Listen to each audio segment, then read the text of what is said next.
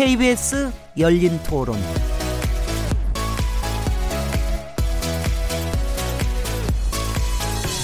안녕하세요. 묻는다, 듣는다, 통한다. KBS 열린 토론 진행자 시민 김진혜입니다.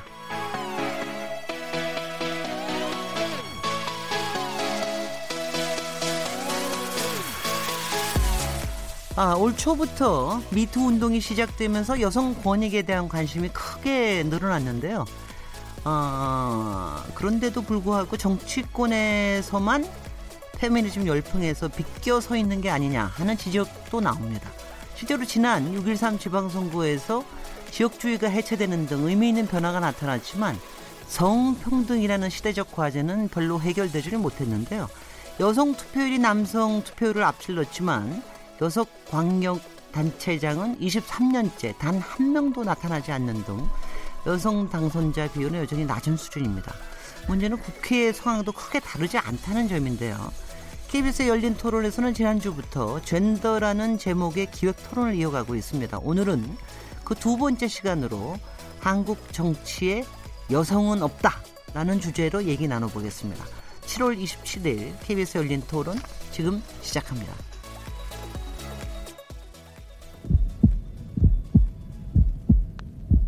살아 있습니다. 토론이 살아 있습니다. 살아있는 토론, KBS 열린 토론. 토론은 라디오가 진짜입니다. 진짜 토론, KBS 열린 토론.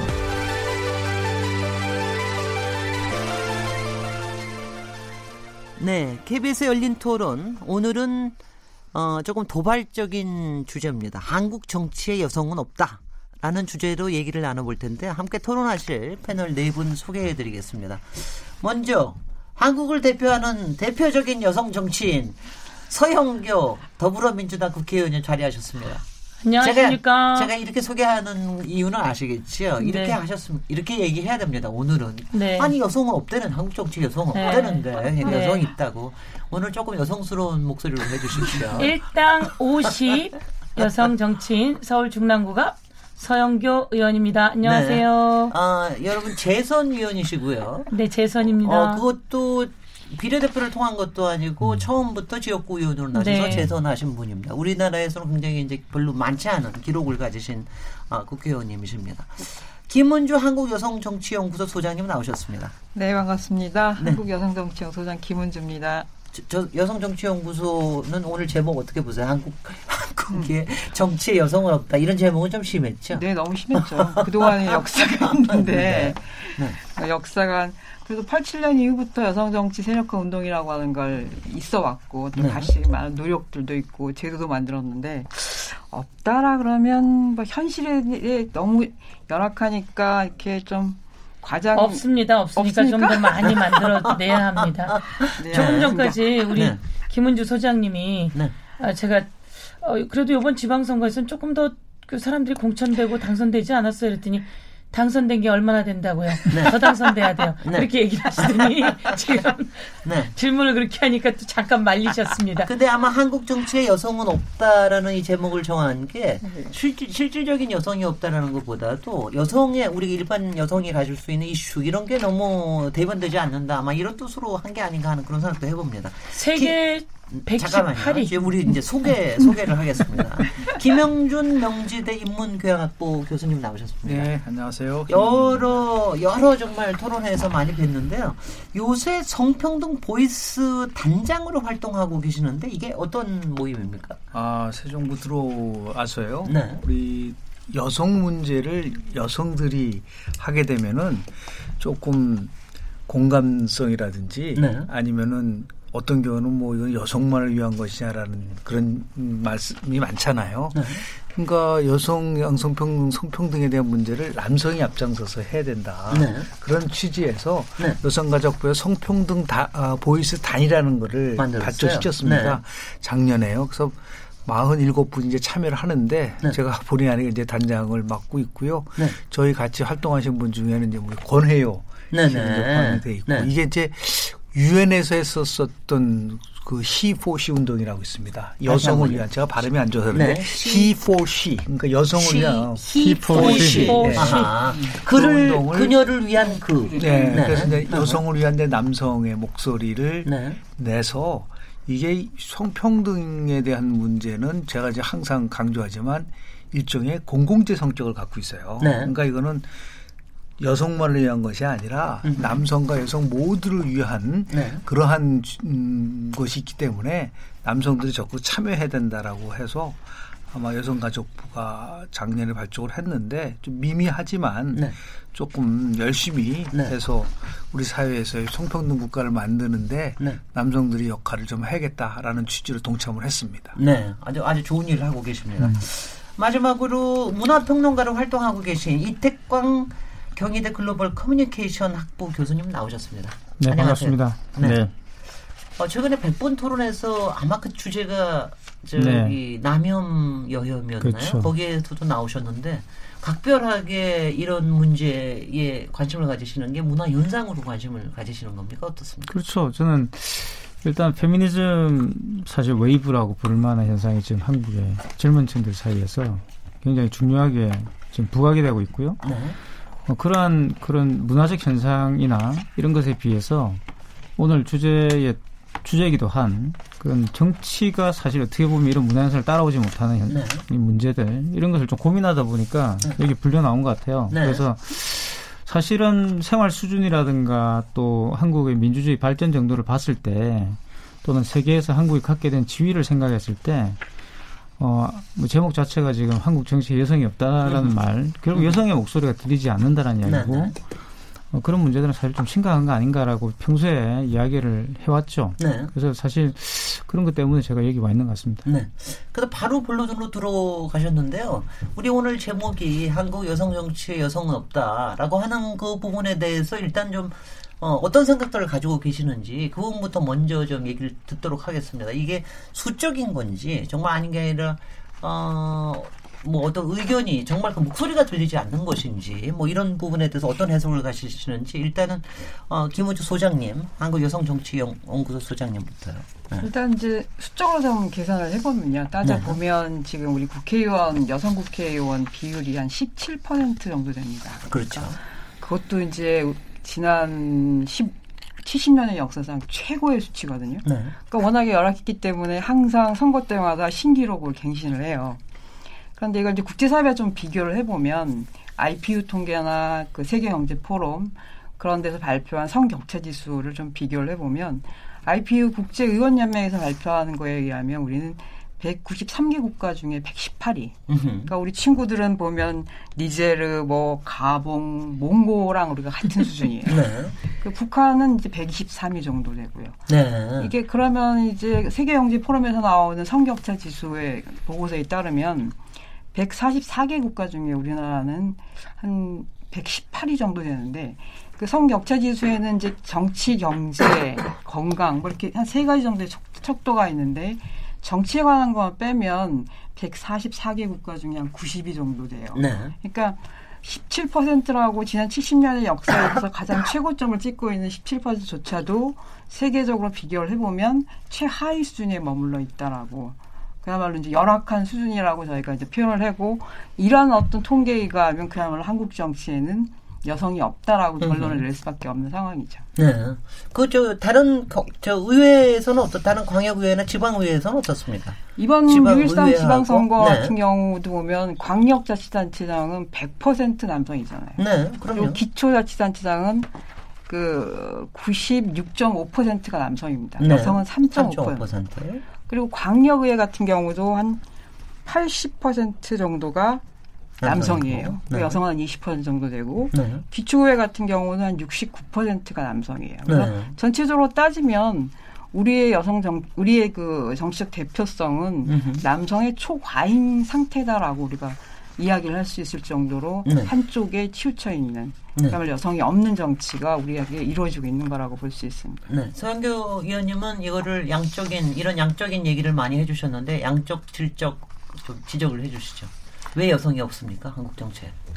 이번 그 서울시장 선거를 비롯해서 광역지자체장에 여성이 한 명도 없었잖아요. 네. 아, 여성 후보도 나오지 못했고. 아니, 하나는 있었어요. 세종시. 어, 세종시 후보가 한명 있었고, 네. 당선자는 네. 다 남성이었고.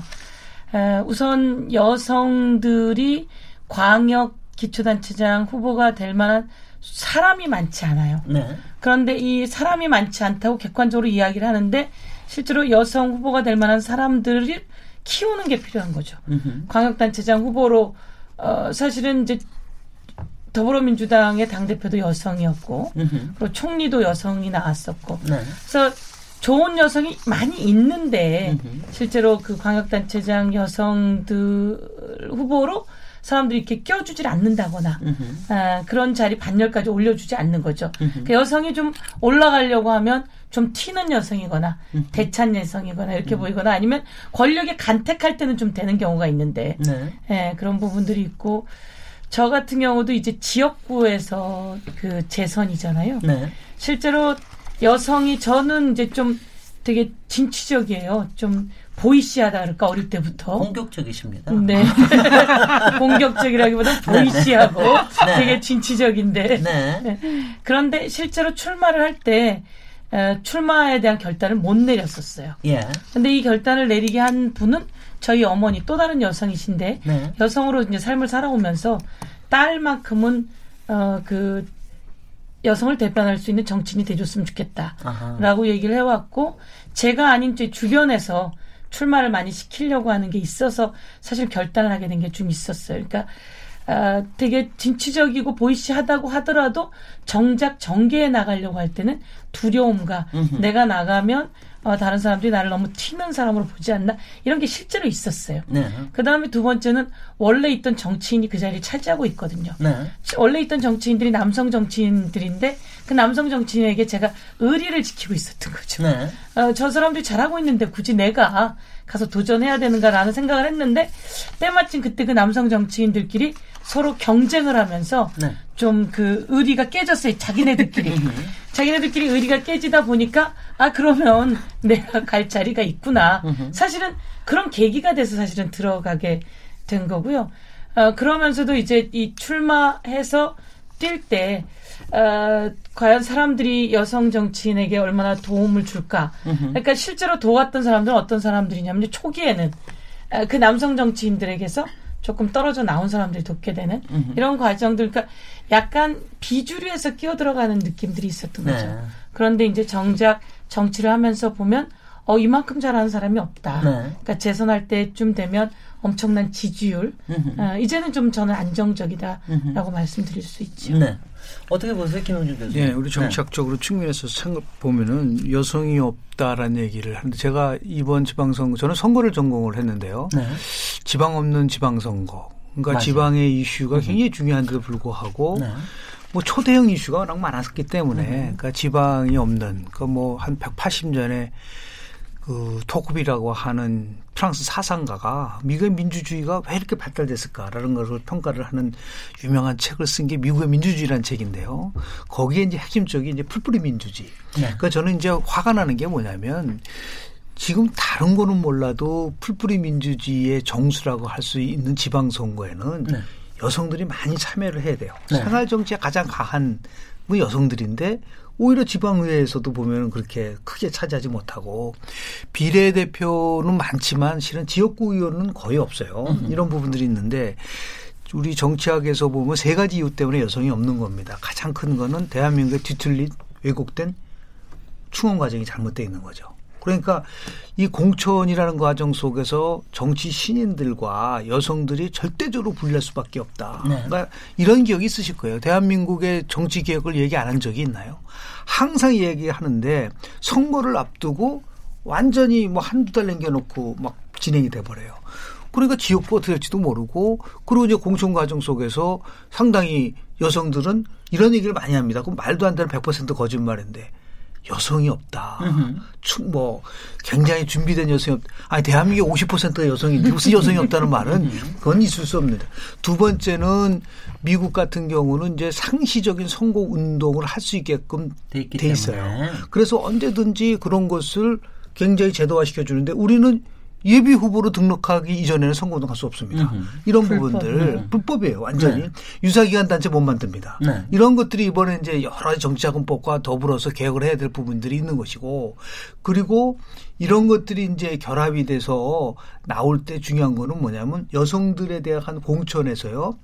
공천이 시기가 정해져 있지를 않아요. 네네. 언제 할지는 모릅니다. 그럼요. 최소한도 네. 3개월, 6개월 전에 공천을 마무리할 수 있게끔 돼줘야 되는데 지금 경선에 관련돼서 보면은 가산점을 준다? 그거는 허구입니다. 네. 아, 경선을 통해 가지고 여성이 이길 수 있다는 거는 굉장히 부족하기 때문에 차라리 저도 그렇게 떨어져 봤어요. 그렇죠. 그래서 차라리 이제 이제는 발상의 전환을 해서 네.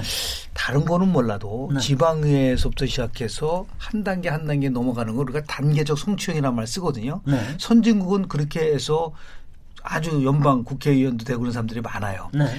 이제는 선거제도 특히 지방 선거는 스웨덴식으로 지역 없애버리고 완전히 party list, 네. 정당 리스트에 의해 가지고 권역별로 나누는 이게 이제 지금 스웨덴이 그렇게 하고 있거든요. 네. 그래서 결국은 스웨덴은 48%가 여성입니다. 그러니까 네. 제가 얘기하는 충원제도 공천 그리고 선거 운동에 관련된 거 그리고 여성들이 또 전치에 대한 관심이 상대적으로 굉장히 적어요. 네. 그러니까 제가 여성 유권자들에 대한 투표 행태를 분석을 해보니까 가장 큰 문제가 결국은 정치 효능감도 좀 떨어지지만 네. 관심이 절대적으로 떨어집니다. 네. 이것을 끌어올리지 않으면 이게 악순환 구조가 계속될 수 있는 위험적 요소가 있다라는 말씀을 좀 드립니다. 네.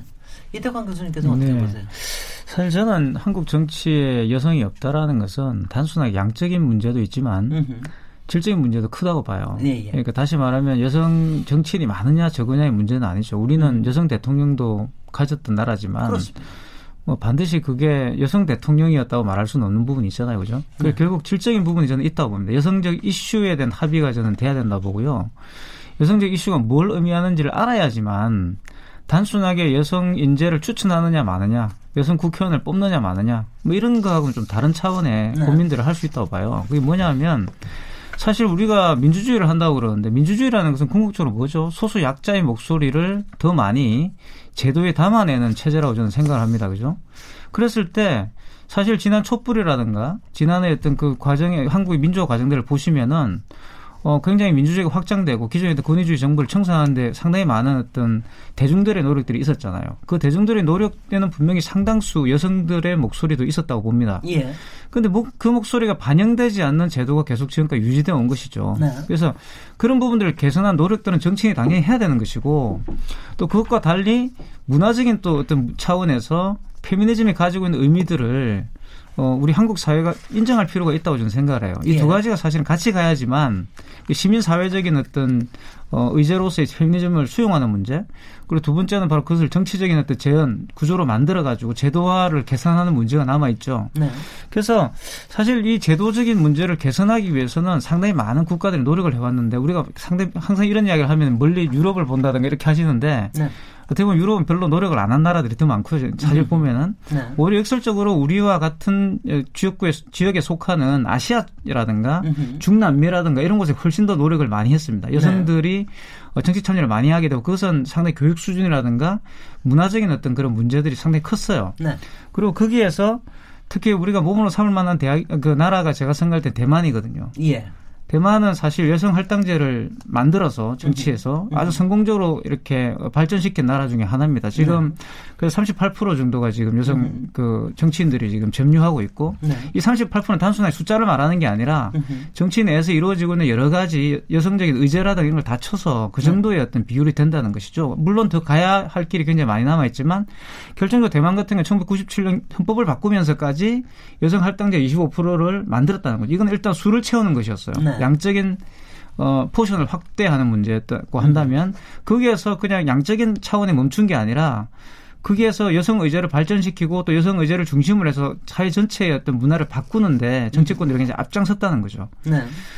제가 이제 대만 여행을 가서 깜짝 놀랐던 것이 얼마 전에 우리나라도 지금 강남역 살인 사건이 일어나지 않았습니까? 네. 그래서 상당히 많은 여성분들이 거리로 나오셔가 요구했던가 여성의 안전의 문제를 요구하셨어요. 네. 그 그때 정치권이 약속한 것이 있죠. 네. 여성 안전과 관련된 여러 가지 조치를 취하겠다고 그랬는데 얼마 전에 제가 가보니까 그게 결국은 화장실 문제도 포함되어 있었지 않습니까? 네. 바뀐 게 하나도 없더라고요. 아니 뭐, 뭐 국회를 안 열었습니까? 그래서 대만에 제가 가서 깜짝 놀랐던 것이 네. 그게 대만에 가보셨으면 가보신 분 계신지 모르겠는데 화장실이 어떤 카페든 네. 음식점이든 가보시면 화장실이 여성 화장실 3개, 남성 화장실 하나입니다. 네. 그리고 남성 화장실도 때에 따라서 여성 화장실로 쓸 수 있도록 돼 있어요. 음흠. 어떤 분들은 아 그게 뭐 대수냐고 하시겠지만 그것이 바로 정치의 변화가 생활의 변화를 이끌어낸 그렇습니다. 예거든요. 네. 다시 말하면 우리는 우리는 이렇게 생각하죠. 여성의 어떤 평등이라고 생각하면 대부분 여성 화장실 하나, 남성 화장실 하나라고 생각하잖아요. 네. 그럼 남성 여성 화장실 만들어 줬는데 뭐가 불만이야 이렇게 이야기한단 말이에요. 네. 근데 이것이 바로 문화적인 문제라는 거죠. 네. 근데 그것을 바꾸기 위해서는 결국 제도를 바꾸는 것밖에 없고 네. 그냥 정치인이 앞성서야 된다는 것을 알 수가 있는 것이죠. 그래 그런 면에서 한국 정치에서 여성의 목소리는 아직까지 들리지 않는다고 말을 할수 있다는 겁니다. 글쎄요. 근데 그 부분은 네. 그 부분은 우리나라에도 법으로 바뀌었어요. 그래서 네. 우리도 다중이용 시설에는 1.5배예요. 여성 화장실이 더 많아요. 법으로 음. 바꿔놔서 아, 최근에 있더라고요. 음, 저도 가본 몇 군데를 봤어요. 바, 네, 바꿔서 이제 우리도 그렇게 되고 있고 그 대만 같은 경우는 이제 헌법을 해가지고 여성 할당제인데 거기는 의석을 할당을 했어요. 그러니까 그렇죠. 뭐 전체 의석 중에 몇 퍼센트를 여성으로 하라는데 우리 같은 경우는 이제 그 선거법을 통해서 공천에서 몇 퍼센트를 하라. 그러니까 그러다 보니까 이게 규범력, 강제력이라는 측면에서 대만에 비해서 우리가 떨어진 거예요. 그래서 공직선거법 지역구 30% 여성할당제 법에 있지만 안 지켜도 되는 거잖아요. 그래서 이번에도 안 지키셨잖아요, 그죠? 모든 정당들 떨어질 때만 여성들. 그, 그 핑계가 그 핑계가 항상 인물이 없다라는 네. 거예요. 네. 그게 즉하면 아까 서영교 의원님이 아주 중요한 말씀을 하셨는데 네. 공천의 핑계는 결국 그거죠. 네. 인물이 없다라는 거예요. 네. 근데 우리 김영중 교수님 말씀하신 인물이 왜 없겠어요, 그죠? 네. 그래서 그런 부분들이 굉장히 아직까지 갈 길이 뭔가 아닌가 생각이 네. 듭니다. 아니 근데 이제 이게 음. 얘기를 하다 보면은 남자들이 기득권을 지키기 때문에 여자들한테 공천도 안 주고 그렇죠. 할당도 잘안 하려고 네. 그런다. 뭐 이렇게 이제 얘기가 흘러가기가 쉬운데 조금 반대 얘기도 조금 이제 해주십사 하는 그 제가 얘기가 네. 아니 그러니까 이런 얘기예요. 실제로 여성 정치인을 그래도 이전보다 꽤 많이 할당제도 하고 많이 음. 해놨는데 과연 음. 퍼포먼스가 음. 그렇게 뭐 그렇게 잘 하고 있느냐 이런 거에 대한 음. 비판도 좀 있지 않습니까? 네, 그런 네. 상당히 그 무지한 얘기입니다. 네. 네. 제가 제가 왜 그러냐면은 네. 여성과 남성 지금 똑같은 거예요. 예. 과연 여성이 많이 들어갔을 때 변화를 가져올 수가 있느냐라는 네. 부분들에 가지고 음. 제가 분석을 좀 해봤는데요. 예, 일단 예. 실증적 예를 들을게요. 전 세계적으로 가장 국가 경쟁력이 있는 나라, 그리고 가장 깨끗한 나라, 그건 북유럽 국가입니다. 네. 그러니까 북유럽 국가 같은 경우에는 청렴도에서 아주 뭐 압도적으로 높지 않습니까? 네. 그런 나라의 공통점들은 여성의 대표성이 상당히 높다는 거죠. 그러니까 여성의 대표성이 높아지면 국가 그 경쟁력이 생기고 국가 경쟁이 생기면 그것이 결국은 국민을 위한 정치를 할 수 있다는 것을 보여주는 것인데요. 네. 제가 2000년도에 남성, 여성 국회의원을 상대로 해서 다섯 가지 지표를 가지고 분석을 해본 적이 있었어요. 네. 왜냐하면 정책 수립 능력이라든지 성실성이라든지 민주성이라든지 소통력이라든지 이런 걸 쭉 분석을 했는데 top 20 속 이 20명 중에서 여성 국회의원이 차지한 비율이 8명이었었습니다. 네. 근데 문제는 뭐냐면 그때 여성의 비율은 훨씬 지금보다 낮았었던 음, 거예요. 그렇죠. 그게 훨씬 낮은데도 8명이라는 거는 음. 엄청난 건데 문제는 뭐냐면 그 8명이 다음에 한 명도 된 적이 없어요. 지역구 안, 지역, 안 주는 지역, 거예요. 지역, 그러니까 이런 것들이 떨어지죠. 정책 능력에서 면에서도 굉장히 크고 그리고 한국 여성정책연구원에 우리 김은경 박사가 조사한 내용도 지방의회에서 여성 의원과 남성 의원과 비교했을 때 전체적 수준에서 비교를 해보더라도 네. 훨씬 여성들이 앞서가고 있다는 그런 실질적 근거들이 있어요. 네, 네. 근데 지금 저 문화 얘기를 하셨는데 우리가 가장 우리가 핵심적으로 해야 될 부분들은 뭐냐면 이게 남성과 여성의 문제가 아니에요. 이거는 음. 젠더의 문제는. 근데 우리가 갖고 있는 아주 치명적 인식적 오류가 있어요. 네. 이것을 해결하지 않으면 지금 오늘 주제에 접근하기가 좀 어렵다고 보는데 첫 번째가 뭐냐면 많은 사람들한테 이런 얘기를 많이 합니다. 양성평등 이미 이루어졌잖아요. 음흠. 이런 얘기를 많이 합니다. 네. 여성도 대통령이 됐고 육사 포함해서 지금 뭐 행시, 외시 전부 다 여성들이 많은데 그리고 전체 공무원 숫자로 보면은 여성이 50% 이상 된다. 이러한 회개한 통계 논리를 가지고 얘기를 하지만 실질적으로 중요한 정책 결정 과정에 참여하는 으흠. 쪽에서 여성은 절대적으로 적습니다. 네. 두 번째는 아까 제가 말씀드린 것처럼 이 양성평등이 이루어지면 이거 여성만을 위한 것이라는 것도 착각이고 으흠. 마지막 세 번째는 이 젠더 이슈가 별로 중요하지 않다고 생각을 하는 거예요. 네. 이것이 얼마나 중요한 이슈고 앞으로 우리 사회가 미래로 가기 위해서는 이 문제를 해결하지 않으면 안 된다. 으흠. 제가 의회 정치와 선거 정치를 연구했지만 왜 여성 문제에 관심을 가졌냐면요. 지금 대한민국의 87년도 민주화 이후에 정치 개혁을 얘기 안 한 적이 있나요? 음흠. 30년 동안 얘기했어요. 대선 때 되면 모든 후보들이 정치 개혁 얘기를 합니다. 네. 근데 왜 안 되냐라는 거죠. 네. 과학이라는 것은 반복적으로 나오는 현상에 대해서 그 원인을 잡아내는데 그 이유는 핵심은 뭐냐?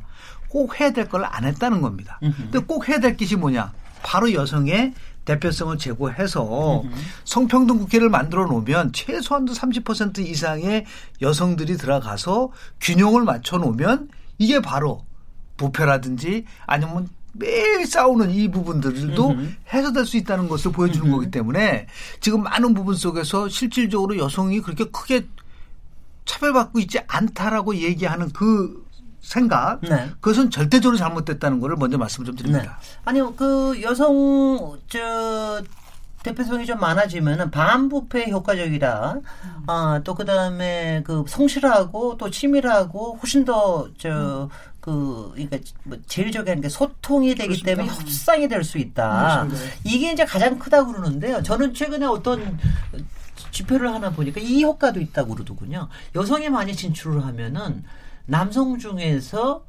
똑똑한 사람들이 일을 하게 된대요.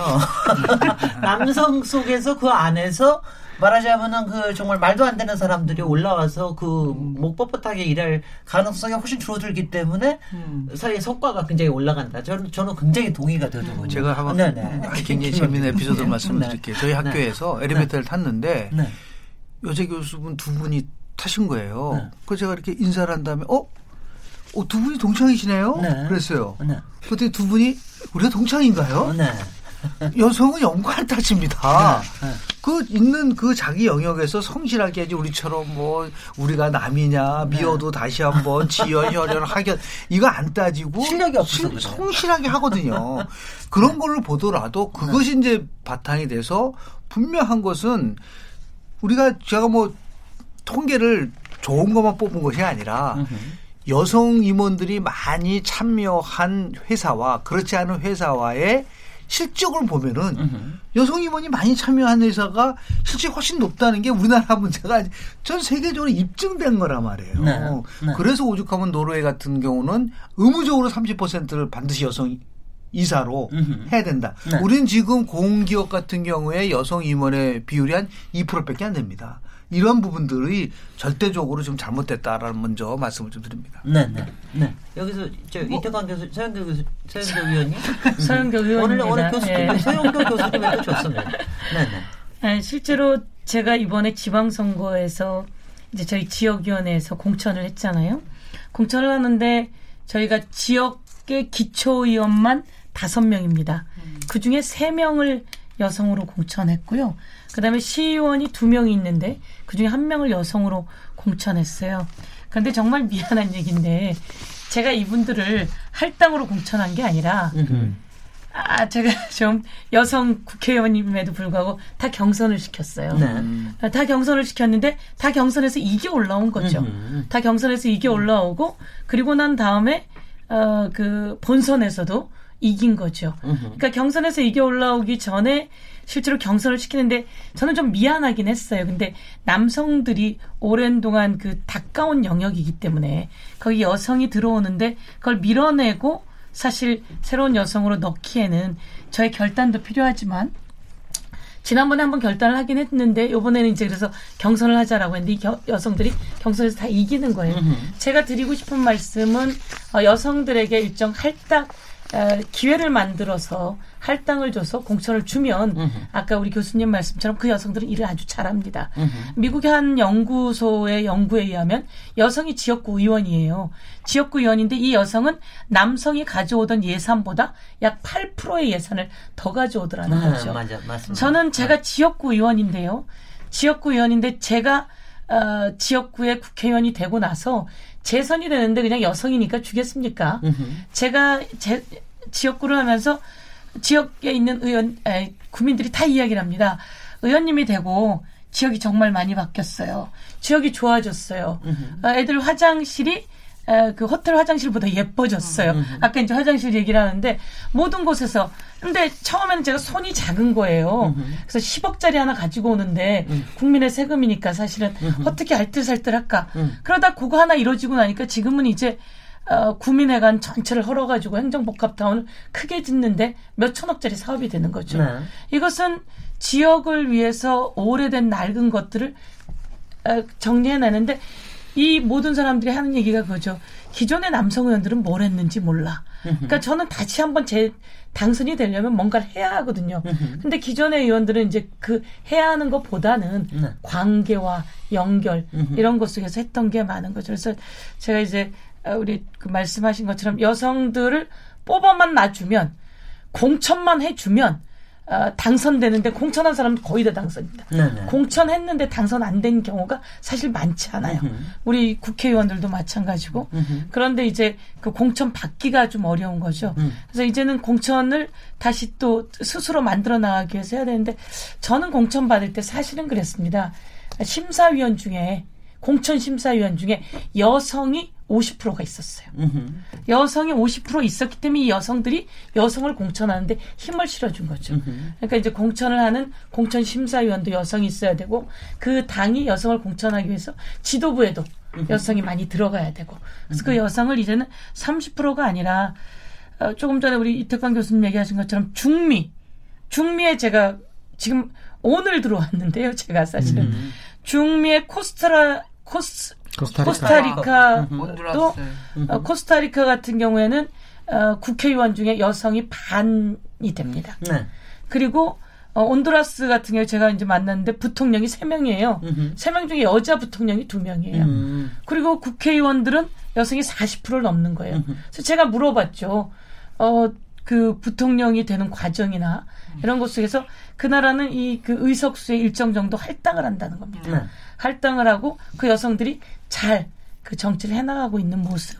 사실 현장에서 보면서 우리처럼 그 여성에게 40%를 줄 때 남성이 그 여성을 어떻게든 끄집어내리고 으흠. 어떻게든 배제시켜버리고 이런 것이 아니라 여성에게 맡기는데 안전함을 느끼고 있다. 라는 생각이 들면서 우리에게 여성에게 맡기기만 하면 음. 여성이 훨씬 더 잘할 수 있다. 그 현실적인 말씀을 좀 드리면, 드리면 말이죠. 현실적인 얘기죠. 대한민국에서 그런 선한 의지는 작동되지 않습니다. 절대로 없어요. 절대로 없습니다. 그래서 그 프랑스에서 2000년도에 개헌까지 하면서 그렇죠.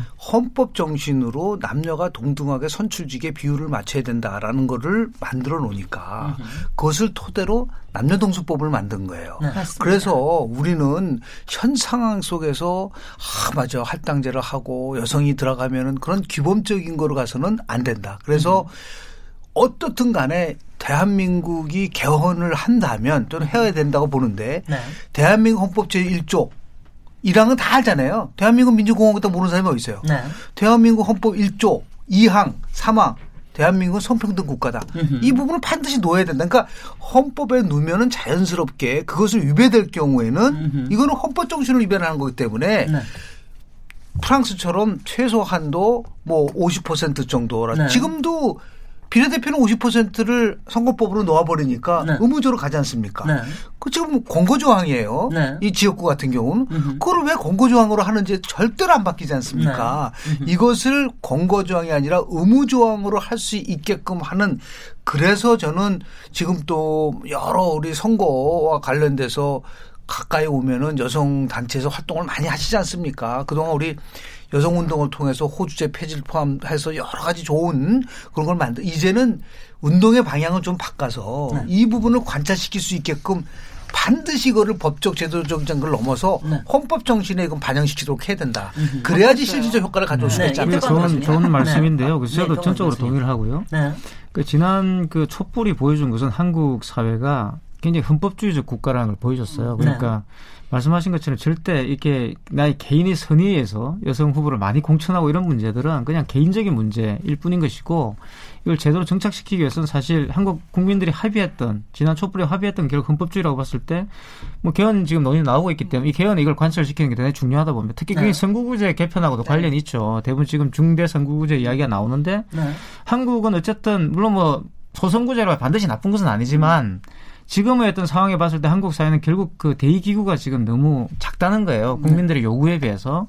이건 양적인 문제가 아니라 질적인 차원에서 대의, 대의를 많이 하기 위해서는 더 많이 이제 이, 이 국회의원들 많이 선출해야 되고 국회의원들이 많이 필요한 때가 된 것이죠. 그러면 선거구도 좀 중대 선거구를 개편해서 그게 여성 후보들이 많이 진출할 수 있도록 하면 되는 겁니다. 그러니까 네. 이거는 저는 제도적으로 충분히 할 수 있는 것인데 단지 안 한다는 거죠. 음. 왜냐하면 결국 이 문제를 계속 개인적 문제로 둔다는 거예요. 아까 전에 좋은 말씀하셨는데 여성 후보가 또 국회의원에 대가 일을 하면 잘한다고 이게 제가 볼 때 역설적으로 보면 여성 인재가 없다는 말하고 같은 동전의 한 면이거든요. 그러니까 동전의 다른 면이라는 게 아니라 결국 같은 동전의 다른 두 면이라는 거죠. 왜냐하면 네. 거기서 말하는 여성의 인재가 없다라는 그 기준은 도대체 누가 만든 겁니까? 여성이 만든 게 아니에요. 그러니까 어떻게 그 사람들이 여성의 목소리를 알고 여성의 어떤 당사자들의 문제점을 알고 인재를 평가한다는 이야기예요. 그러니까 아, 저는 이걸 바꿔야 된다는 거죠. 근데 거 여기서 한 가지만 좀 얘기를 드리면은 아까 서영교 교수님, 서영교 의원님이 또 얘기하신 건데 여성이 없다라는 게 표현이 여성이 진짜 없다라는 얘기가 그게 아니죠, 그러니까. 나서서 이런 과정을 뚫고 나가려는 여성들이 상대적으로 적다 이런 얘기로 그러니까 그분들에게 그 기회가 그 그분들에게 그 기회가 사실은 허락되지 않아 왔기 때문에 네. 이분들이 자기를 드러낼 수 있는 기회도 사실 부족했던 그렇습니다. 것이고 바로 이런 걸 개선하자는 것이 제가 볼 때는 네. 지금 현재 그 정치의 여성의 목소리를 어떤 그 자리를 만들자라는 거하고 저는 같은 거라고 봐요. 그러니까 네. 궁극적으로 그러니까 뭐 억지로 일 하기 싫은 걸 끌고 와서 뭘 하자 이런 게 아니라 네. 그래서 이런 것을 자연스러운 어떤 정치적 대의로 만들 필요가 있다는 겁니다. 저는 네. 김영중 교수님 말씀하신 것도 결국 그거라 봐요. 헌법에 예, 예. 집어넣겠다라는 것은 음. 이걸 왜 넣어야 되느냐. 음. 그럼 여성이 일을 잘하기 때문에 이런 그렇죠. 차원이 아니라 물론 예, 그것도 있지만 제말 그것만 가지고는 안 된다는 거죠. 음. 뭔가 정치적 대의로서 왜 있어야 되는 건 결국 한국이 민주공화국이기 때문에 음. 그 민주공화국의 시민으로서 여성을 우리가 인정을 해야 되는 거죠. 지금까지 음. 인정해 오지 않았잖아요.